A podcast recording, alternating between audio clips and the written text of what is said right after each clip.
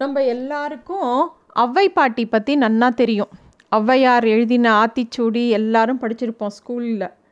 அவள் வந்து ஒரு பெரிய தமிழறிஞர். தமிழ் மூதாட்டி ஔவை பாட்டி தமிழ் பாட்டி எப்படி வேணால் சொல்லலாம்.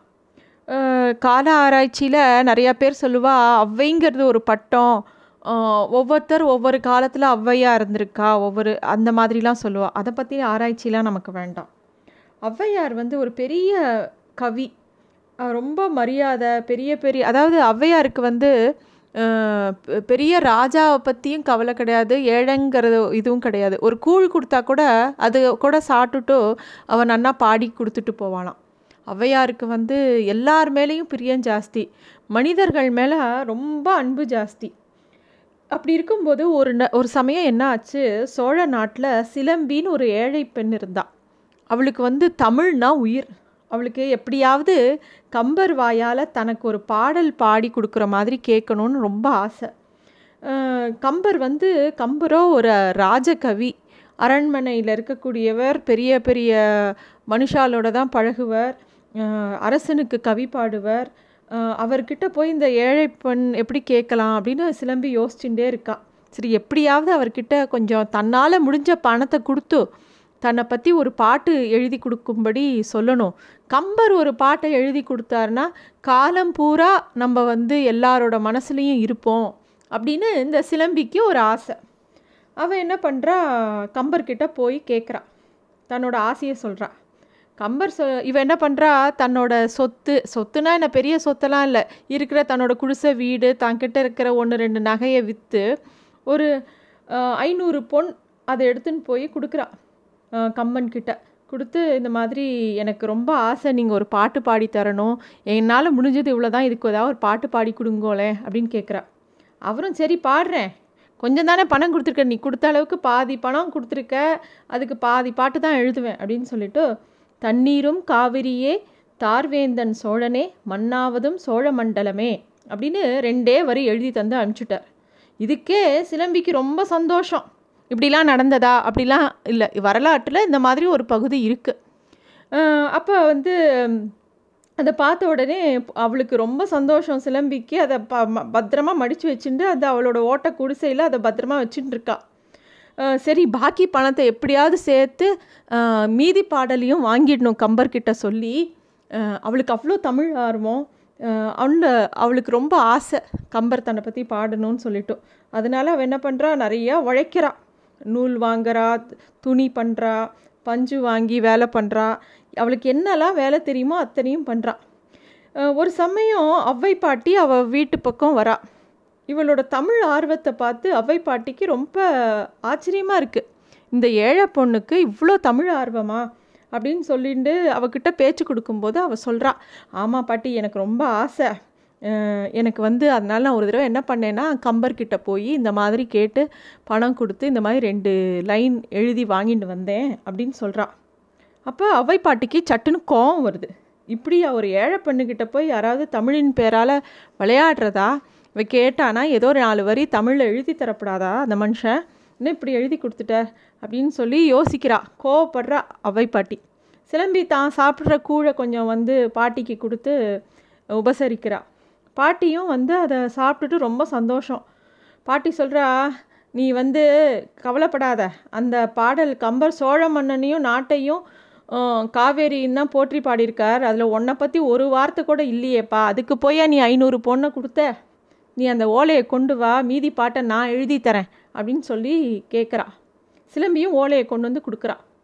அதில் வந்து அவ்வை பாட்டி எழுதுறா பெண் பாவாய் அம்பொர் சிலம்பி அரவிந்த தாளினையும் செம்பொர் சிலம்பே சிலம்பு அப்படின்னு அந்த பாடலை பூர்த்தி பண்ணுறா சிலம்பிக்கு அந்த பாடலை பார்த்தோன்னே ரொம்ப ரொம்ப சந்தோஷம்.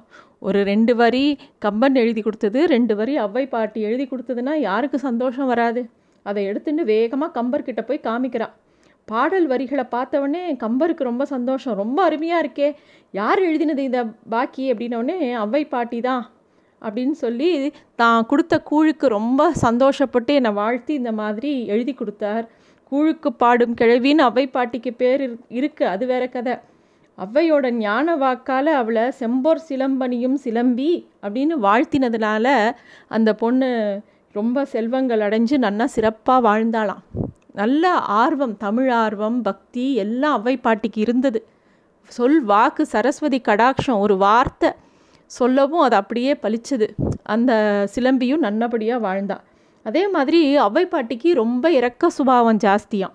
எங்கே யாரை பார்த்தாலும் ரொம்ப இறக்கப்படுவாளாம் இது மாதிரி நிறைய சம்பவங்கள் இருக்குது கங்கை கொண்ட சோழபுரத்தில் ராஜ வீதியில் ஒரு தர சமயம் சோழ மன்னன் ரா யானை மேலே அப்படியே வீதி உலா வரார். வீதியில் ரெண்டு பக்கமும் மக்கள் கூட்ட கூட்டமாக நிற்கிறா அவ்வை பாட்டியும் நிற்கிறா அவ்வை பாட்டி பக்கத்தில் ஒரு ஏழை குடியானவன் இருக்கான். அந்த காலத்தில் அந்த குழந்தை எல்லாம் மேலே ராஜாவோ ஒரு சுவாமி புறப்பாடோ பார்க்கணுன்னா தோல் மேலே தூக்கி வச்சுப்பா. அது மாதிரி அந்த ஏழை குடையானவனோட தோளில் அந்த அவனோட குழந்தை சின்ன சிறுமி அவன் அவளை தூக்கி தோளில் வச்சுக்கிறான்.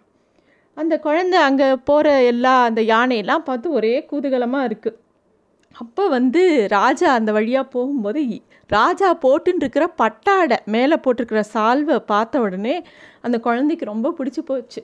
அந்த சால்வை தனக்கு வேணும். அப்பா அப்பா எனக்கு அந்த மாதிரி பட்டாடை வாங்கி கொடுப்பா. எனக்கு பட்டு பாவாடை வேணும்ப்பா. பட்டு ஆடை அது கிடச்சதுன்னா பாவாடை தைச்சி போட்டுக்கலாம்ப்பா. வேணும்ப்பான்னு அழருது குடியானவன் எங்கே போவான் இந்த மாதிரி பட்டில் வாங்கி தரத்துக்கு? சரி சும்மா இரு. அப்புறம் வாங்கி தரேன் வாங்கி தரேன்னா ஒரு குழந்தைகளுக்கு அதெல்லாம் தெரியாது. அந்த க்ஷணமே வேணும்னு யோசிக்கும். அந்த குழந்தை அழ ஆரம்பிச்சிருது.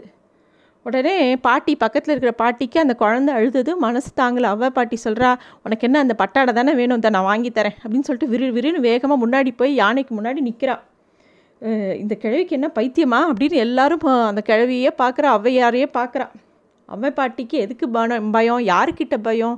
யார்கிட்டேயுமே பயம் கிடையாது. மண்ணா நில். அப்படின்னு சொல்லி இந்த யானை முன்னாடி போய் நிற்கிறா பட்டத்து யானையை யார் நிறுத்துறான்னு மண்ணை நெட்டி பார்க்குறான் பார்த்தா ஓ அவ்வையா? என்ன வேணும்? அப்படின்னு கேட்டோடனே உன் மார்பில் புரள்கிற அந்த பட்டாடியை எனக்கு வேணும். எடுத்து கொடு. அந்த குழந்தை கேட்குறது அப்படின்னோடனே மன்னனுக்கு ஒரு நிமிஷம் ஒன்றும் புரியலை. என்னடா அது ஒரு வீதி உலா போகிறச்ச திடீர்னு நிறுத்தி பா போட்டுன்னு இருக்கிற ட்ரெஸ்ஸை கொடு. அப்படின்னு யாராவது கேட்பாளா அது மேலே போத்தின்னு இருக்கிற துண்டை கொடுன்னு கேட்பாளா அது ஒரு சின்ன குழந்தை கேட்குறதுங்கிறதுக்காகனு கொஞ்சம் கோவப்படுற கோவப்படலாமா? என்னன்னு ஒரு மாதிரி குழம்பி போயிருக்கான் மன்னன். இருந்தாலும் அப்போ வந்து அவள் சொல்கிறா அவை பாட்டி சொல்கிறா என்ன நீ ஏன் கொடுக்க மாட்டியா? அது நீ அணிஞ்சிருக்கிறது சாதாரண ஒரு துணி தான் அது ஒரு நாள் கிழிஞ்சு போயிடும். அந்த சாதாரண பட்டாடையை கொடு. அந்த சிறுமியோட அழுகையை நிறுத்து. நான் வந்து உனக்கு என்றைக்கும் அழியாத ஒரு பட்டாடையை நான் உனக்கு தரேன். அப்படின்னு சொல்லி ஒரு பாட்டு பாடுறா அவை. நூற்று பத்தாயிரம் பொன் பெறினும் நூ நூறு சீலை நாற்றிங்கள் நாளுக்குள் நைந்துவிடும். மற்றாளரை போன்ற பெருந்தழகை போர்வே லங்காலங்க என்றும் கிழியாதென் பாட்டு அப்படின்னு சொல்லி ஒரு சின்ன நாலு வரி லைனில் ஒரு பாடி கொடுக்குறான் அதை பார்த்த உடனே சோழ மன்னனுக்கு ரொம்ப சந்தோஷம். உடனே அந்த பட்டாடையை கொடுக்குறான். பாட்டி உடனே அதை எடுத்துன்னு போய் அந்த சிறுமி கிட்ட கொடுத்து அவள் அழுகியை நிறுத்துகிறான் இந்த மாதிரி பல சம்பவங்கள். ஔவையாரை பற்றி ரொம்ப சுவாரஸ்யமான சம்பவங்கள்.